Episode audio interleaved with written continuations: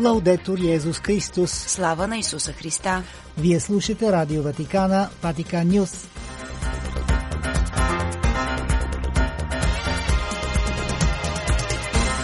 Какво ще чуете в днешното предаване?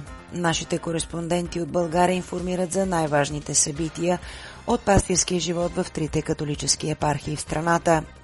Отец Йоан Хаджиев от Ордена на босите кармелитани коментира евангелският отказ за 24-та обикновена неделя през годината.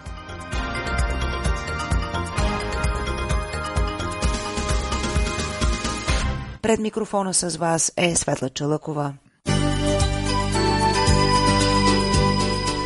Църковен живот За някои текущи събития в католическите епархии в страната съобщават нашите кореспонденти.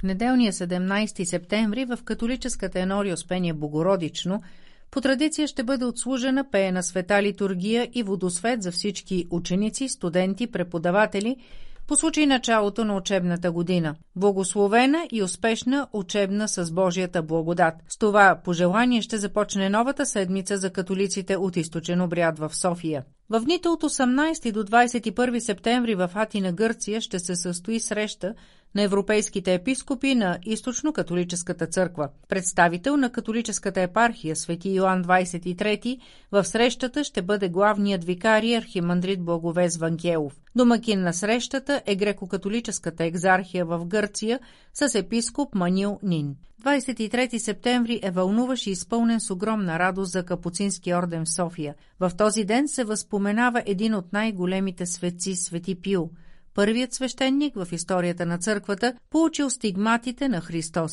За тях стигматите енорийският свещеник на католическата енория Свети Йосиф казва, че са разказващи ни една проповед и красива и трагична, подпечатвана години наред с кръв от отворените рани на тялото му.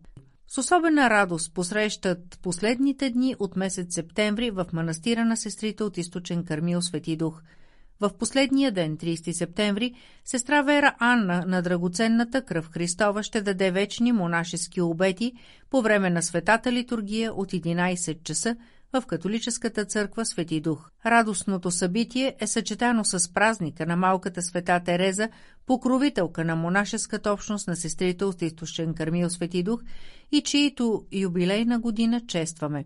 Изпълнени с благодарност и радост – сестрите кармелитки отправят покана да станете свидетели на това голямо тържество. За Ватикан Нюс от София Гергана Дойчинова. Сто години от освещаването на храма в Житница се не вършиха на 16 септември. Храмът е осветен през 1923 година и тази дата се отбелязва с благодарност към Бог за хубавата църква, за силната вяра, която е вложила в душите на житници и за свещениците и монахините, които са служили в енорията. Него високо просвещенство Монсеньор Георги Йовчев престоятелства тържествената света литургия в църквата Успение Богородично в село Житница от 11 часа, с която бе чествана годишнината. С него се служи Монсеньор Румен Станев, помощен епископ на диоцеза. Литургичната радост бе споделена от свещенослужителите от Софийско-Плориската епархия, в красивата енорийска църква на Житница дойдоха още сестри от различни конгрегации, множество верни от енориите на диоцеза. Тъй като не всички можеха да влязат в храма, имаха възможност да наблюдават и участват в светата литургия чрез поставените монитори пред църквата на обновеното площадно пространство, съпричастни на празника на енорията бяха и множество гости.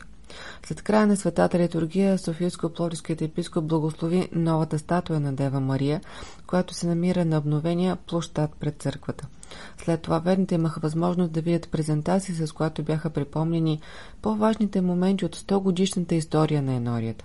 С празнична света литургия ветните в Довали честваха храмовият празник на енорийската си църква на 15 септември, когато бе възпоменанието на прескръбна Божия майка.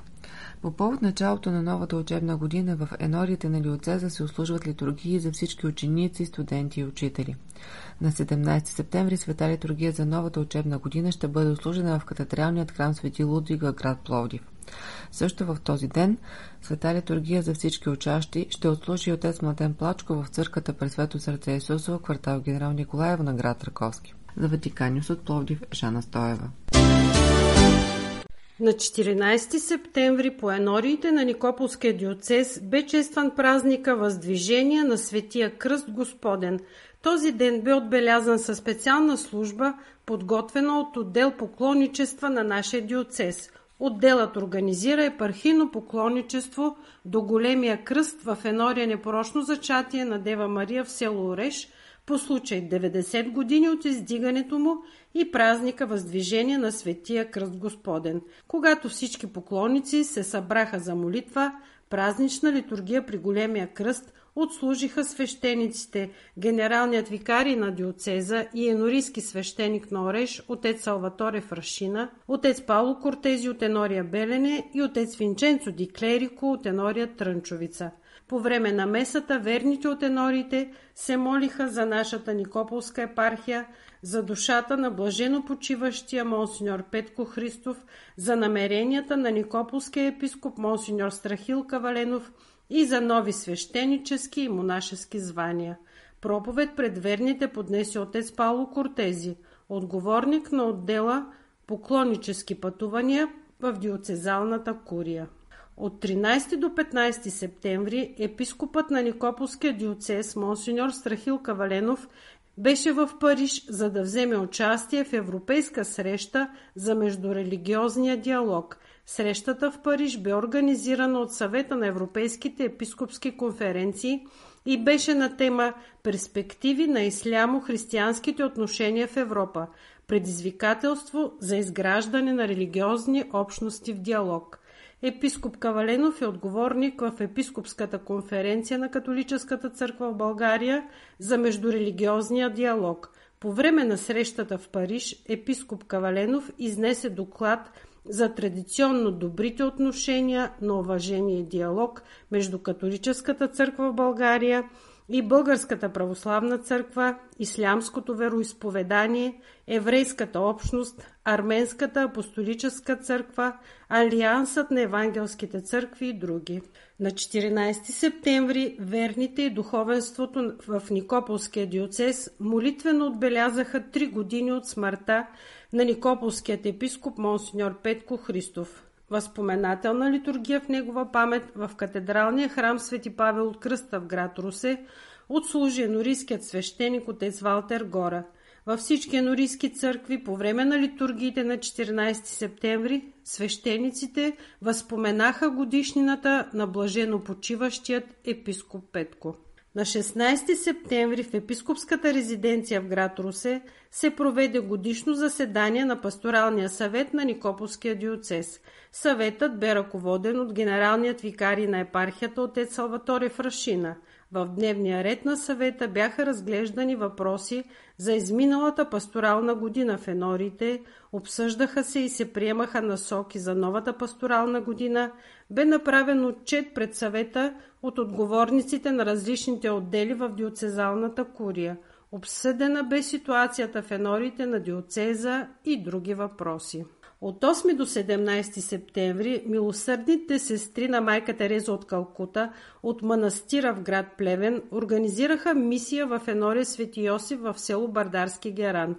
Техен домакин бе отец Койчо Димов, енорист в Бардарски Геран и Враца – Сестрите монахини организираха посещения по семейства в селото, срещи с верни за запознаване с техните духовни потребности и общо молене на броеницата в църква Свети Йосиф в Бардарски Геран.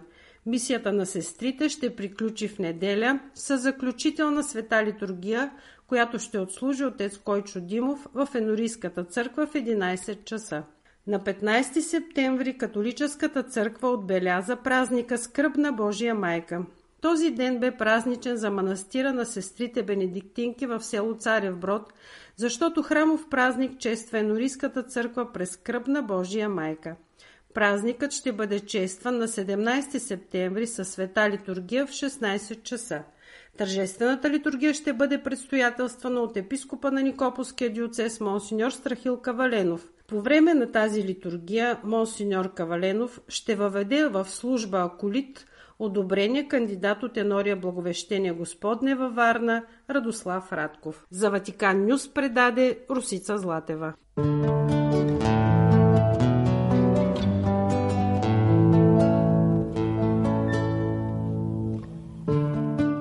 Четене от Светото Евангелие според Матей.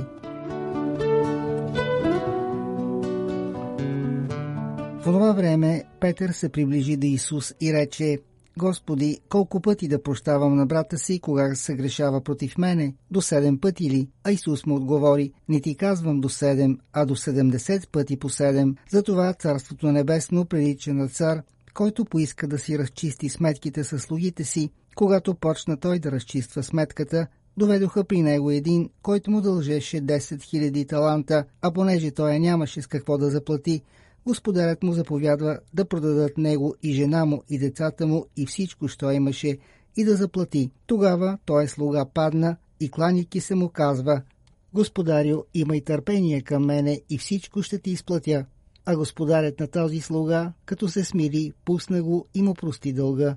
Слугата пък, когато излезе, намери един от другарите си, който му дължеше 100 динария и като го хвана, даваше му го и му казваше «Изплати ми, което ми дължиш». Тогава другарят му падна пред нозете му, молеше го и думаше «Имай търпение към мене и всичко ще ти изплатя». Но той не речи, а отиде и го хвърли в тъмница, докле да изплати дълга си. Другарите му, като видяха станалото, много се огорчиха и дойдоха, те разказаха на господаря си всичко, що се бе случило. Тогава господарят му го повика и каза – Рабе лукави, аз ти простих целия оня дълг, защото ми се примоли. Не трябваше ли и ти да се смелиш на другаре си, както и аз се смелих над тебе? И като се разгневи, господарят му предаде го на мъчители, докле да му изплати целия дълг. Тъй и моя Отец Небесен ще стори с вас, ако всеки от вас не прости от сърце на брата си прегрешенията му. Това е Слово Господне.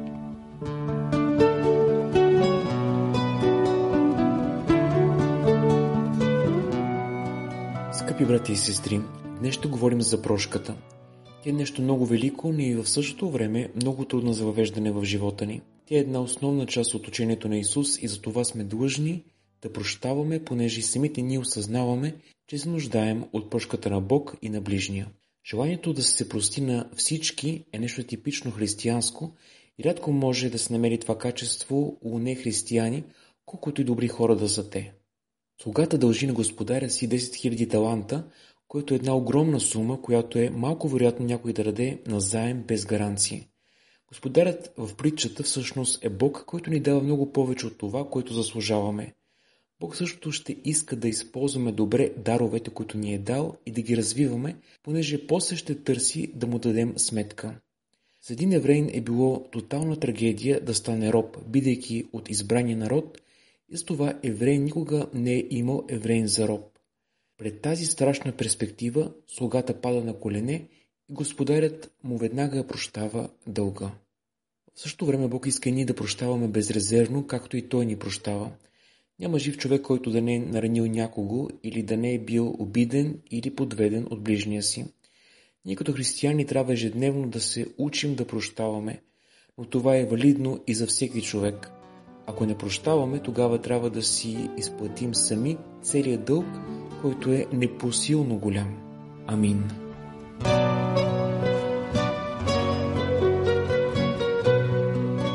Слава на Исуса Христа! Лаудетур Йезус Христос!